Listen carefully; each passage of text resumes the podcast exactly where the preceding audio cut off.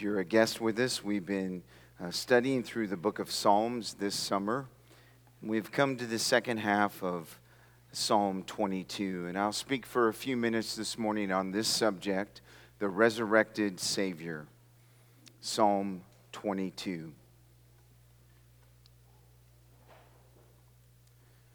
And we'll begin reading in verse twenty-two.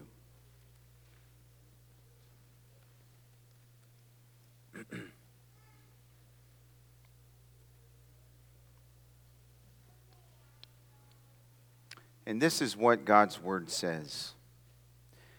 I will tell of your name to my brothers. In the midst of the congregation, I will praise you. You who fear the Lord, praise him. All you offspring of Jacob, glorify him and stand in awe of him, all you offspring of Israel. For he has not despised or abhorred the affliction of the afflicted, and he has not hidden his face from him, but has heard when he cried to him. From you comes my praise in the great congregation. My vows I will perform before those who fear him. The afflicted shall eat and be satisfied. Those who seek him shall praise the Lord. May your hearts live forever. All the ends of the earth shall remember and turn to the Lord, and all the families of the nations shall worship before you. For kingship belongs to the Lord, and he rules over the nations. All the prosperous of the earth eat and worship. Before him shall bow all who go down to the dust, even the one who could not keep himself alive. Posterity shall serve him. It shall be told of the Lord to the coming generation. They shall come and proclaim his righteousness to a people yet unborn, that he has done it. There are two major divisions to Psalm twenty-two. In part one, verses one to twenty-one describe in striking detail the crucifixion of the Lord Jesus Christ as he is all alone on the cross, crying out in agony. The second division, verses twenty-two to thirty-one, provide a completely different view of Christ. We see him no longer alone, but in the midst of a large company. His suffering is over, and he is praising God and shouting in victory, claiming the worship of the entire world. Suddenly, dramatically, the tone of Psalm twenty-two changes from prayer to praise, from suffering to triumph. But how do we account for this dramatic shift between verse twenty-one and verse twenty-two? There is only one possible explanation: the resurrection of the Lord Jesus Christ. God the Father, in sovereign power and glory, saved his one and only Son, not from death, but out of death. He did not rescue the suffering king from the cross. He rescued him from the tomb.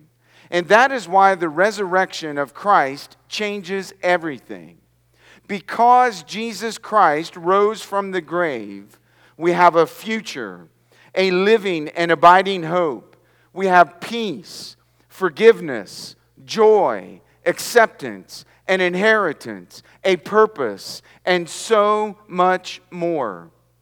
The resurrection of the Lord Jesus Christ is the foundation for everything in our lives. And in the second half of this psalm, David prophesies about Christ's resurrection, showing us that it is the fuel for our very lives. And I want you to note with me, first of all, in verses twenty-two to twenty-four, that the resurrected Savior fuels our worship. In these verses, the psalmist moves from a plea of deliverance to an affirmation of praise to God for his faithfulness. In Hebrew, Verse twenty-one ends with a one-word shout that simply says in the Hebrew language, "You have heard me." And this is the reason for this praise that we see take place in verses twenty-two to twenty-four. God is praised because God has remembered his afflicted son, and God has heard and answered his prayer for help. Derek Kidner, a great Old Testament scholar, summarizes verses twenty-two to twenty-four saying that these verses describe the spread of joy. And that's why we see this praise break out at this point in the psalm. And in verse twenty-two, we see the Christ who praises. David writes, "I will tell of your name to my brothers in the midst of the congregation. I will praise you." Now this verse, verse twenty-two, is quoted in the book of Hebrews in the New Testament. And in Hebrews chapter two, verses ten to twelve, the writer of Hebrews quotes Psalm twenty-two and verse twenty-two, and he applies it to referring to Christ. And this is what the writer of Hebrews writes in Hebrews chapter two. "For it was fitting that he, for whom and by whom all things exist, in bringing many sons to glory, should make the founder of their salvation perfect through suffering. For he who sanctifies and those who are sanctified all have one source. That is why," listen to the language, "he is not ashamed to call them brothers, saying, I will tell of your name to my brothers in the midst of the congregation. I will sing your praise." And the, both the psalmist and the writer of Hebrews picture the Lord Jesus Christ in this verse singing praises to God the Father in, a midst, in the midst of a congregation of what the psalmist and Hebrews refers to as brothers. And this language of brothers is significant, friends, for without the resurrection of Christ, we could not use this designation, brothers.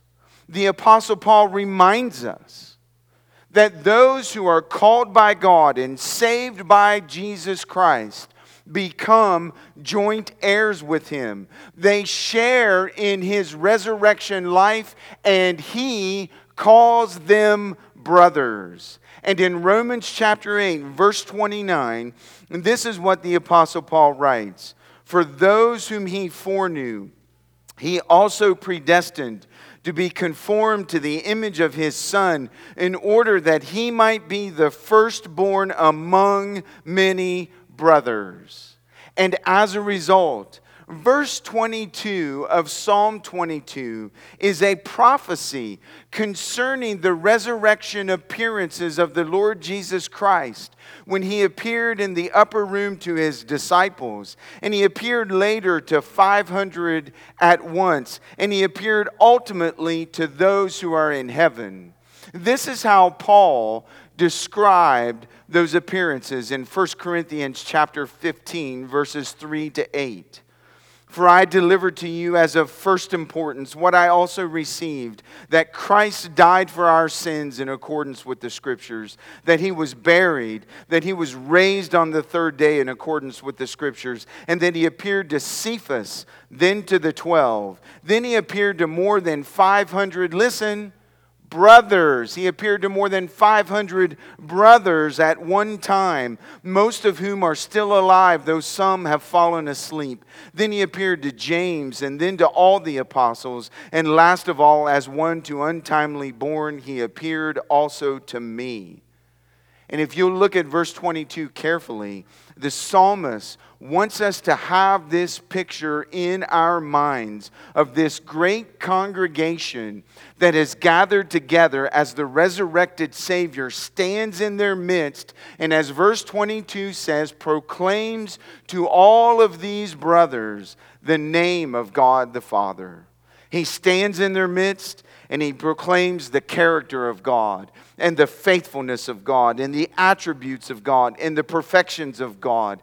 And he declares to all of his brothers that God the Father is faithful and true, and you need look no further than my resurrection appearance in your midst. Can you imagine that scene? Can you imagine what these people were thinking? The one who in verses one to twenty-one had been tortured, pierced, humiliated, abandoned, killed, now stands in the midst of a company of people, a congregation of his brothers, leading them in praise to God for the mighty victory that has been won through the cross. And we see in verse twenty-two, the Christ who prays. But he doesn't stop there. In verse twenty-three, this Christ who prays issues a call to praise. And the psalmist writes, "You who fear the Lord, praise him. All you offspring of Jacob, glorify him and stand in awe of him. All you offspring of Israel."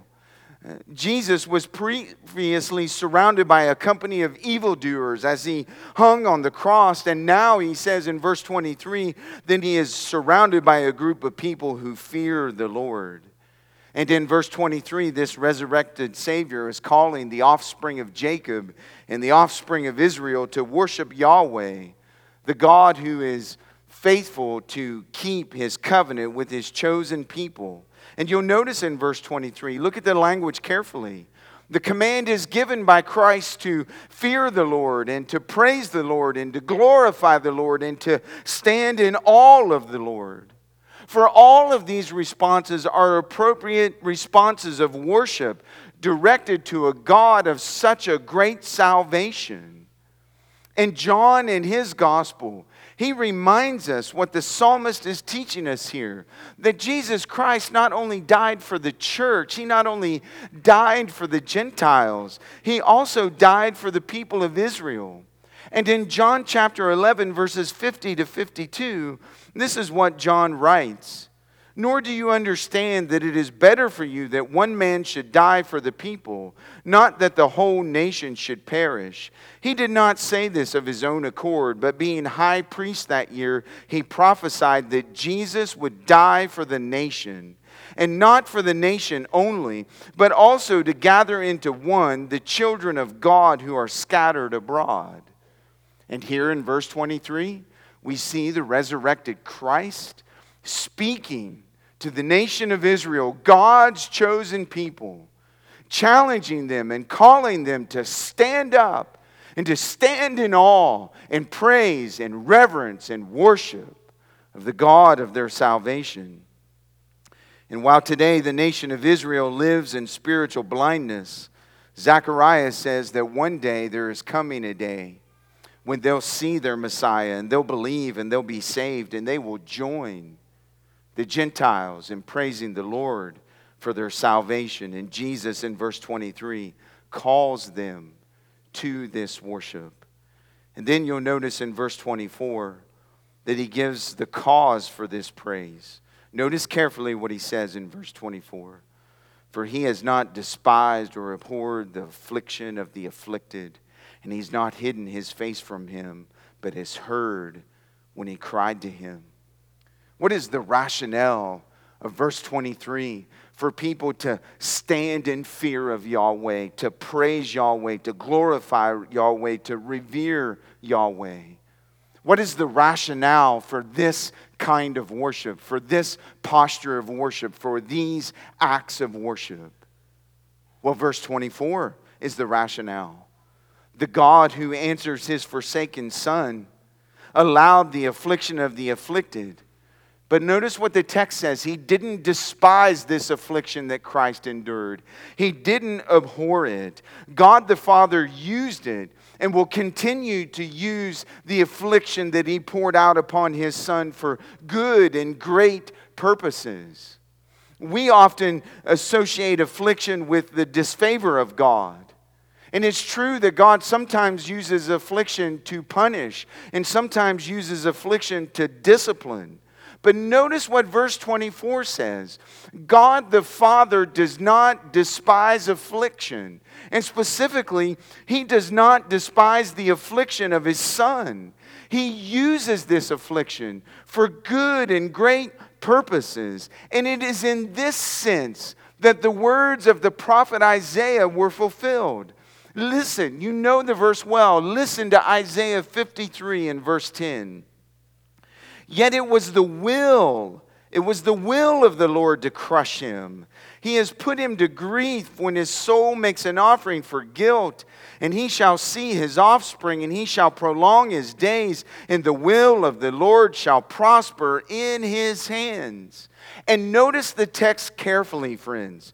God the Father's deliverance of his Son is not described in detail in verses twenty-three and twenty-four. We are simply told that God the Father did not despise or abhor the affliction of his servant the way the people of Jesus' day despised him. But instead, God the Father heard the cry of his Son when he called to him. And this... This is the basis for all true worship. The basis for your worship and my worship and the worship of the world is that the Lord Jesus Christ has been heard by his Father, and he has been raised from the dead, and he promises to return. This is the foundation. This is the heart of all true worship. And in Revelation chapter five, verses seven to fourteen, we get a glimpse of this foundation. And this is what John saw and recorded for us. And he went and took the scroll from the right hand of him who was seated on the throne. And when he had taken the scroll, the four living creatures and the twenty-four elders fell down before the Lamb, each holding a harp and golden bowls full of incense, which are the prayers of the saints. And they sang a new song, saying, Worthy are you to take the scroll and to open its seals, for you were slain, and by your blood you ransomed people for God from every tribe and language and people and nation. And you have made them a kingdom and priests to our God, and they shall reign on the earth. Then I looked, and I heard around the throne, and the living creatures and the elders, the voice of many angels, numbering myriads of myriads and thousands of thousands, saying with a loud voice, Worthy is the Lamb who was slain, to receive power and wealth and wisdom and might and honor and glory and blessing. And I heard every creature in heaven and on earth and under the earth and in the sea and all that is in them, saying, To him who sits on the throne and to the Lamb be blessing and honor and glory and might forever and ever. And the four living creatures said, Amen. And the elders fell down and worshiped. This is the foundation for every song that you sing. This is the foundation for every prayer that you pray. This is the foundation for every sermon that you hear and for every sermon that is preached. This is the foundation for every hand that you raise in worship, that the Lord Jesus Christ has been raised from the grave and he is seated by the right hand of the Father. And one day he will sit on the throne and rule and reign forever and ever. And friends, can't you see? Can't you see from these verses that the psalmist makes it clear that God does not turn away or despise those who suffer? Oh, at times it seems that he's deaf and unconcerned, but that is simply not true. We all must remember that there are higher purposes to our suffering than what we can see with our physical eyes and what we can understand with our brain. And because of Christ's resurrection, he has transformed suffering, which transforms our worship. I found Dale Ralph Davis so helpful with these verses. And in his book, Slogging Along in the Paths of the Righteous, he says this. Listen carefully to it. It's so helpful. Have we ever thought that our condition is so gross, so unlovely, so repulsive, that God could not stand to touch it? Have we perhaps imagined that he might well despise both the affliction and the afflicted? Is this text then not a balm in Gilead when we are walking in thick darkness and heavy trouble?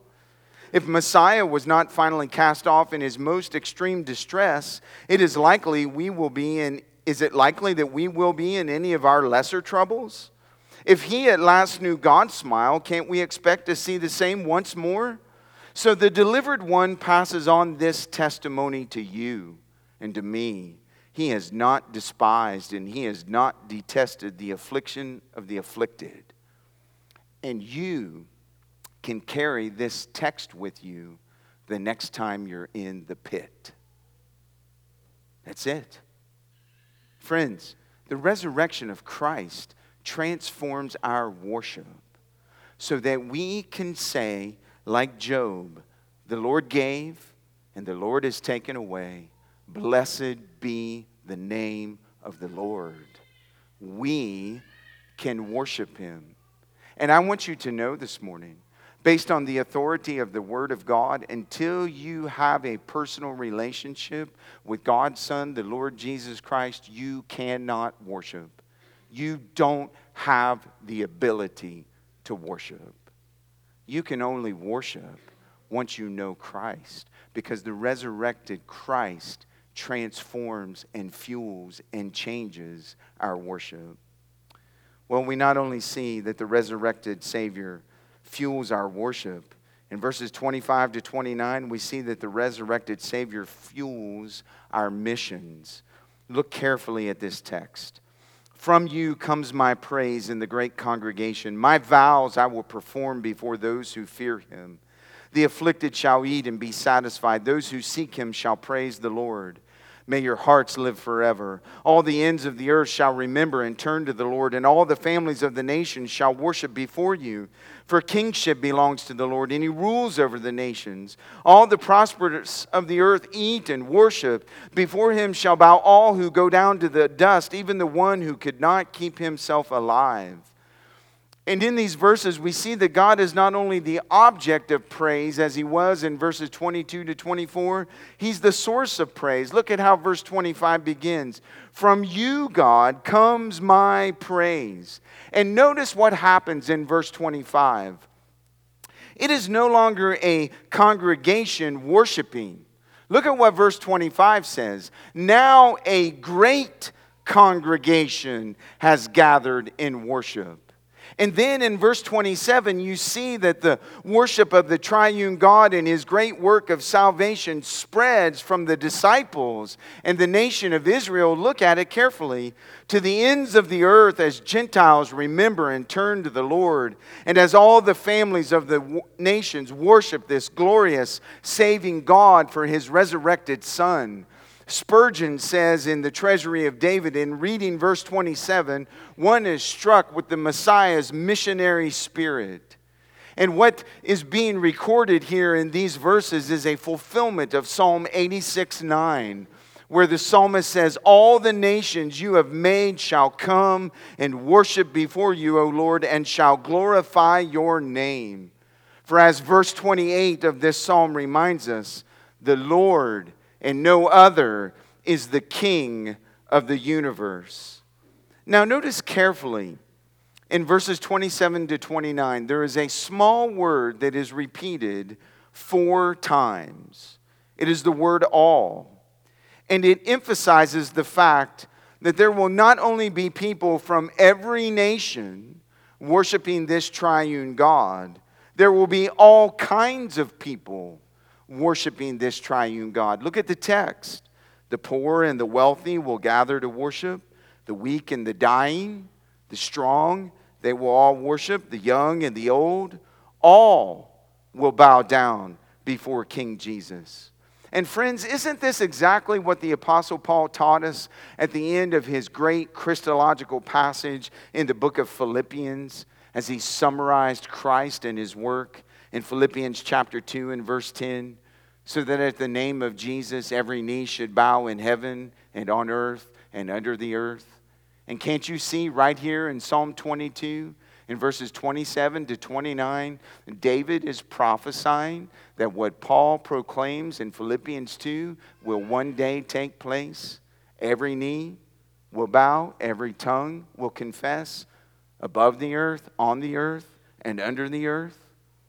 These verses in Psalm twenty-two are a preview of the ultimate fulfillment of Revelation seven, verses nine to twelve, where John says, "After this I looked, and behold, a great multitude that no one could number, from every nation, from all tribes and peoples and languages, standing before the throne and before the Lamb, clothed in white robes with palm branches in their hands, and crying out with a loud voice, 'Salvation belongs to our God who sits on the throne and to the Lamb.' And all the angels were standing around the throne and And around the elders and the four living creatures, and they all fell on their faces before the throne and worshiped God, saying, 'Amen. Blessing and glory and wisdom and thanksgiving and honor and power and might be to our God forever and ever. Amen.'" And these verses in Psalm twenty-two are a glimpse and a picture of what the book of Revelation describes. Now, I want you to notice something else significant in verses twenty-five to twenty-nine. Not only will there be praise in this great congregation, verses twenty-five and twenty-six tell us that vows will be performed before those who fear God. What in the world is he talking about? Well, the word vows that he uses refers in the Old Testament, in the book of Leviticus, and in the book of Deuteronomy, to the praise that one owes Yahweh for answering his prayers. And we've already established here at this point in Psalm twenty-two that that is one of the reasons why Christ is praising his Father, because his Father heard his prayers and cries from the cross. So what are these vows? Well, when you study Leviticus and Deuteronomy, these vows of praise were to be delivered along with a peace offering. And so this sacrificial offering would actually become a communal meal. Now listen carefully, the imagery here is so, so powerful. And so while the sacrificial animal was roasting on the altar, the one who brought the sacrifice would stand beside the altar and tell the people what God has done for them. And then once the sacrifice was over, unlike other sacrificial offerings, part of the sacrifice was kept, and it was given back to the one who made the offering. And then the one who made the offering would invite their family and their friends and their servant and the poor and those who were in their community who had experienced the same things that they had experienced to come to the table and to sit down and have a meal with them. They were not to keep their happiness to themselves and to their children, but they were to invite all of the needy to come and partake of the meal of God's faithfulness to them. Can you not see what is being described in these verses in the context of, res- of the resurrection of Christ? In verse twenty-six, the afflicted shall eat and be satisfied, and those who seek him shall praise the Lord. And what the psalmist is teaching us is that because of Christ's death and resurrection, those who turn to him in faith and repentance of their sins can sit at the table of Christ and eat of the gospel feast and be satisfied with the knowledge that their sins have been forgiven, that they have been restored to the God who created them, and they can stand without fear in the presence of God and his glory and his holiness, and they too can live forever because Christ lives forever. And this is exactly what Jesus proclaimed in John six fifty-one. "I am the living bread that came down from heaven. If anyone eats of this bread, he will live forever. And the bread that I will give for the life of the world is my flesh." And in these verses in Psalm twenty-two, we see the fulfillment of the great commission that Jesus gave to his disciples before he ascended back to heaven. And while it appears that the world is not seeking the Lord and bowing before him, but rather everything in the world seems to be resisting Christ and hostile to him and his church. These verses tell us that there's coming a day when Jesus will reign over all the earth, and both Jews and Gentiles will come together and sit at his table and feast forever. That's why Revelation eleven fifteen says, "Then the seventh angel blew his trumpet, and there were loud voices in heaven saying, 'The kingdom of the world has become the kingdom of our Lord and of his Christ, and he shall reign forever and ever and ever.'" Because Christ was forsaken and suffered, because he prayed to the Father and was heard, people like you and me from every tribe, every nation, every language, every tongue, every social status, from the farthest corners of the globe, will turn to worship God. That's why the writer of Hebrews says in Hebrews chapter twelve and verse two, "For the joy that was set before him, Christ endured the cross, he despised the shame, and he sat down at the right hand of the throne of God." Oh, friends, this picture of the communal feast, this picture of a table with people gathered from every walk of life with one thing in common, the resurrection of Christ, is the joy that Christ saw as he hung on the cross. And don't you see it? Don't miss it. If you know Christ, you were a part of that joy. That joy that helped him endure as he hung there, forsaken, suffering for your sin and mine. Spurgeon said of these verses in that last happy interval, before he actually gave up his soul into his Father's hands, his thoughts rushed forward and found a blessed place of rest in the prospect that as the result of his death, all the kindreds of the nations would worship before the Lord, and that by a chosen seed the Most High should be honored. He thought of you. He thought of me as he hung and died in our place. And friends, this resurrection, it fuels missions. It fuels our relationships. My favorite definition of evangelism that I've ever heard, and it fits beautifully in the context of this passage, in the idea of this communal feast and meal, is it's one beggar telling another beggar where to find bread. And can't you see that heavenly table in glory?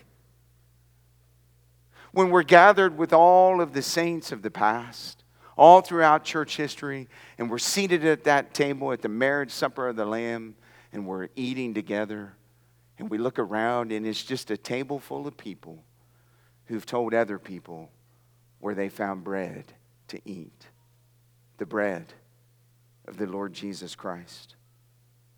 Archibald Alexander Hodge and Mary Elizabeth Hodge were the two oldest children of Princeton Seminary professor Charles Hodge, and they wrote a letter and gave it to Mister James Eckerd on June twenty-third, eighteen thirty-three, as he was preparing to graduate seminary and go to the mission field. And this letter that a ten-year-old and an eight-year-old penned summarizes and describes well this missionary emphasis of Psalm twenty-two. And they wrote this letter not to Mister Eckerd. They wrote it to those he went to minister to. And this is what they wrote. "Dear heathen," that's how they begin, "the Lord Jesus Christ hath promised that the time shall come when all the ends of the earth shall be his kingdom. And God is not a man that he should lie, nor the Son of Man that he should repent. And if this was promised by a being who cannot lie, why do you not help it to come sooner by the reading of the Bible and attending to the words of your teachers and loving God and renouncing your idols, taking Christianity into your temples? And soon there will be not a nation, No, not a space of ground as large as a footstep that will want a missionary. My sister and myself have, by small self-denials, procured two dollars which are enclosed in this letter to buy tracts and Bibles to teach you. Archibald Alexander Hodge and Mary Elizabeth Hodge, friends of the heathen. Why could a ten-year-old and an eight-year-old write a letter like that to people who have never heard the name of Jesus Christ? Because the resurrection of Christ changes everything. The resurrection of Christ is the fuel for missions. The resurrection of Christ is the fuel for evangelism, friends. It is the fuel for your unbelieving spouse. It is the fuel for your unbelieving children. It is the fuel for your unbelieving parents. It is the fuel for your unbelieving relatives. And when you have experienced the resurrection of Christ, it changes everything. It changes how you view other people, or it should change how you view other people. And you just become one person telling another person where they found bread to eat. And because of the resurrection, table fellowship, which brings Christ and his people together, has always been a central part of the life of the church. We see it in the book of Acts. Just as the church was begun to form in Acts chapter two, they broke bread together. It's not just for Baptist friends. You understand Presbyterians are going to be at the table too. It's not just for Baptists. And as a result, because of the resurrection of Christ, we should have a desire for God to fill more and more seats at his table through our missionary efforts for this feast. We should have that desire. And I believe strongly in the fact that in the local church, God calls people out of bodies of believers just like this one to ministry and to the mission field. And as I was studying and preparing and praying through this text, I realized it had been a long time since I had issued that call.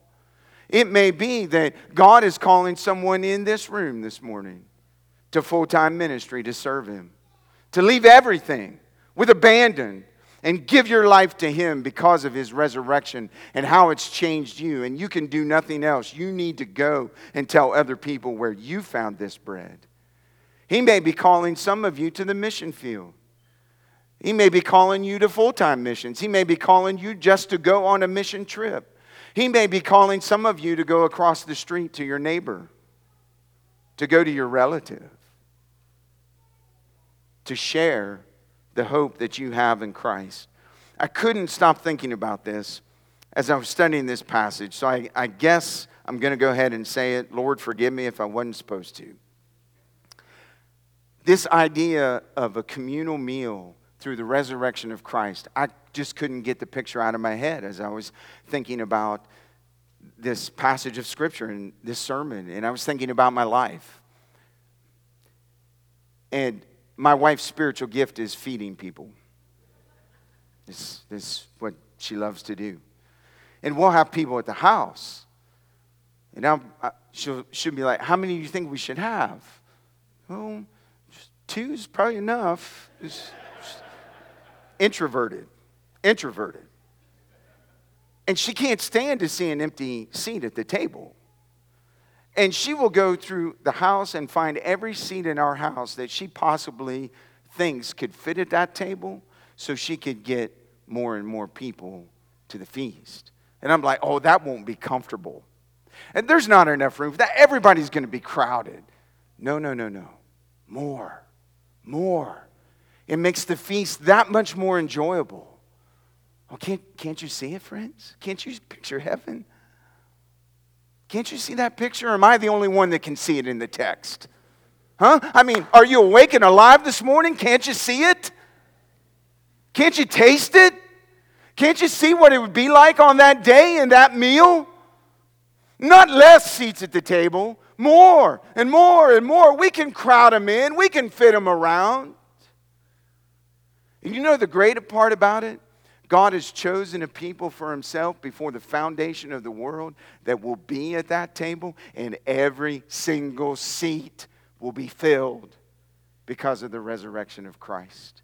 And that's why I can preach to you today with absolute boldness, absolute confidence, absolute assurance that this word is truth, because it's not my word, it's his word, and he's faithful to complete it and fulfill it. And even people in this room, in this very moment, who don't know Christ as their Savior, I believe with all of my heart that God can take this simple word that's being preached to soften your heart, to open your ears, to open your eyes, and draw you to Jesus Christ, because his table will be full. Well, the resurrected Savior not only fuels our worship and our missions, finally, he fuels our preaching in verses thirty and thirty-one. Posterity shall serve him. It shall be told of the Lord to the coming generation. They shall come and proclaim his righteousness to a people yet unborn, that he has done it. After his suffering, the psalmist shows us that Jesus looked into the future to see people not yet born. Do you see it in the text? People not yet born, hearing the greatness of God through his cross and his resurrection. And he uses the word posterity. Do you see it in uh, verse thirty? It refers to generations yet unborn who would come and serve the triune God because of the faithfulness of previous generations to proclaim the Lord Jesus Christ and his work on the cross. Now listen to me. If you're a Christian in this room this morning, and by that I mean that you have confessed your sins to God, you've turned from your sins, and you've trusted in Christ and his work on the cross for your salvation. If you're a Christian, this text says that you have a responsibility to teach the next generation about God. And it doesn't matter how old you are. Do you see it?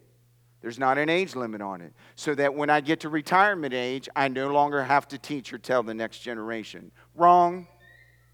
You can't retire from this. The day you retire from this is the day you go to glory. Every Christian has a responsibility to pass it on to the next generation.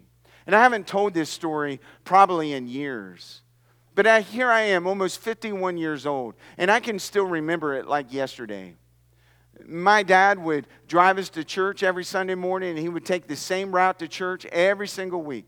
And he would go up the hill and wind up into Greenmont Hills and cut across Greenmont Hills to get over to Route two to miss some of the traffic in the other direction. And as you wound up the top of that hill and turned and started to go down, you came to a stop sign. And as sure as I'm standing on this platform every single week on the way to church, he pulled down at that stop sign and he'd stop. And I know what was coming. He'd say this, you know, son.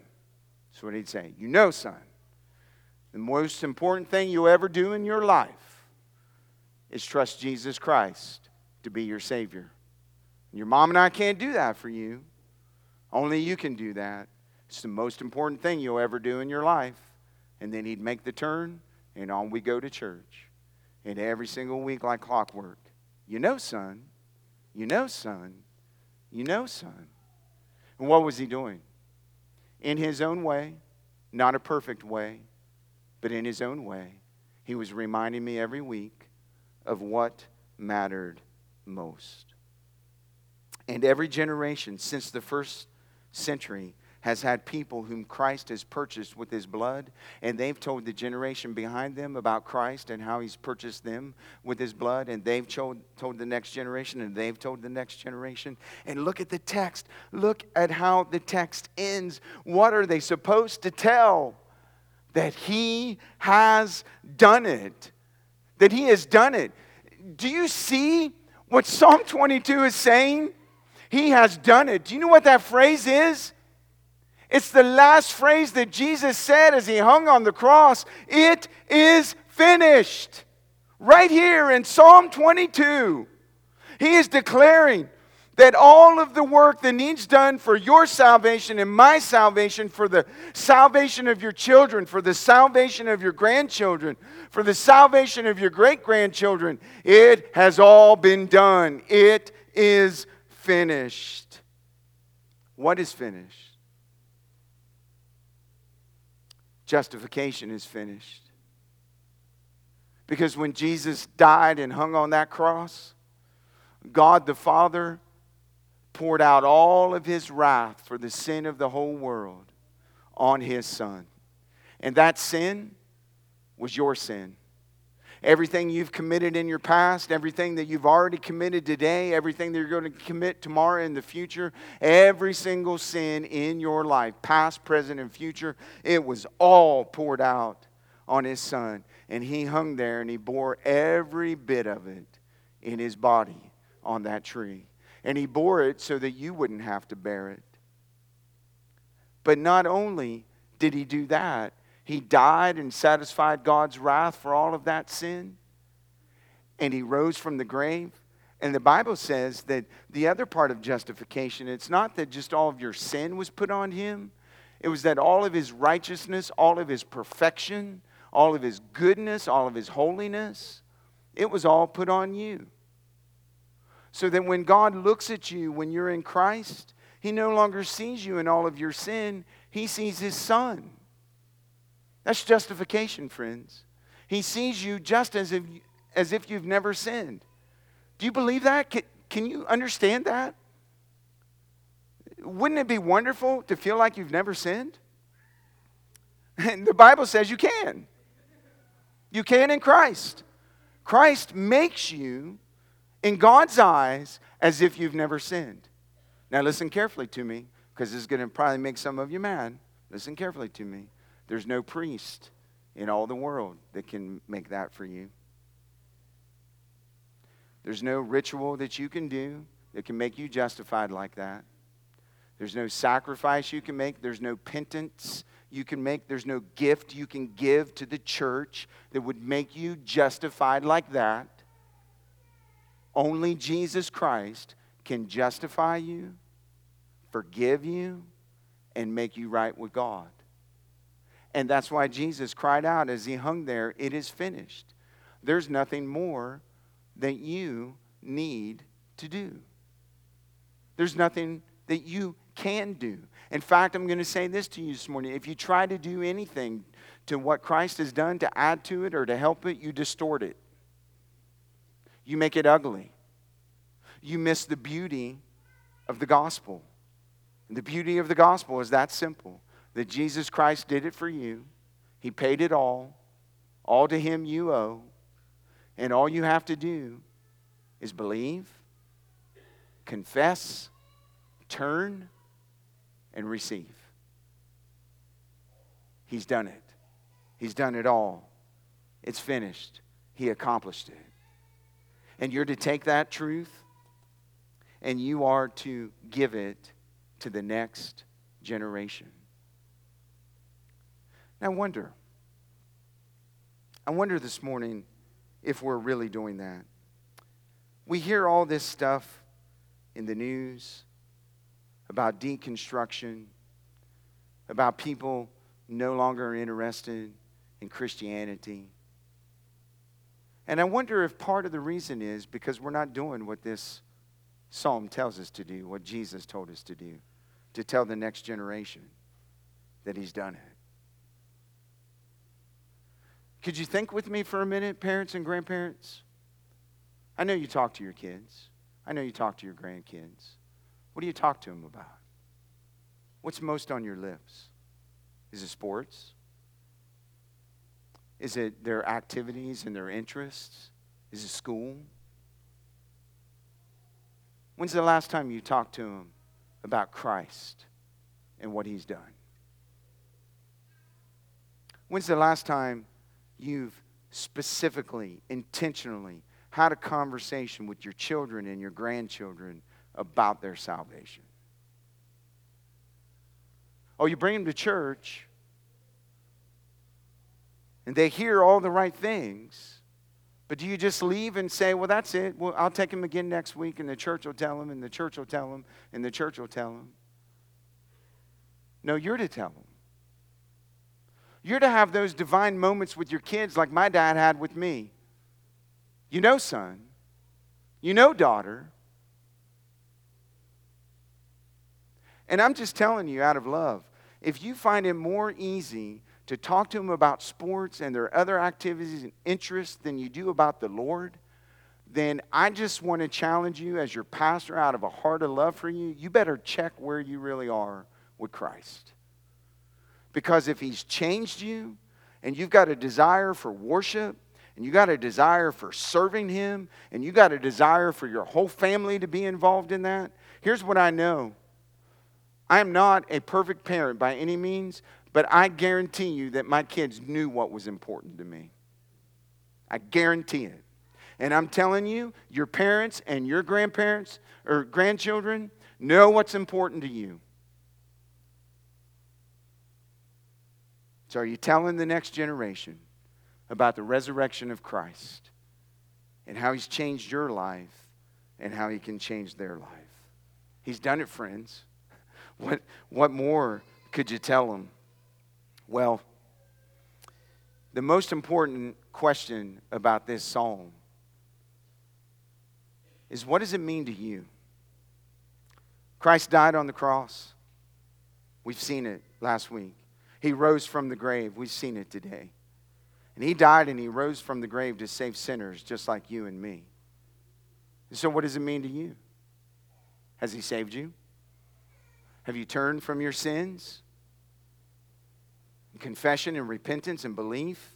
Have you trusted in Christ as your Savior? Has he changed your life? Or will you leave this place today and say, well, pastor was fired up today. That was another good sermon, and go on unchanged, unmoved, business as usual, same week in, week out. Go out my week, come back again next Sunday and do the same thing over and over and over again until Jesus comes and it's too late. No, I'm asking you this morning, has the cross of Christ changed your life? It's that simple. Is your life different? Is your family different? Is your marriage different? Is your parenting different? Because Jesus Christ has changed you. Psalm twenty-two is the psalm of Christ's crucifixion.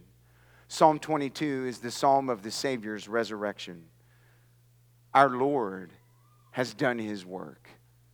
It is finished. Let's pray.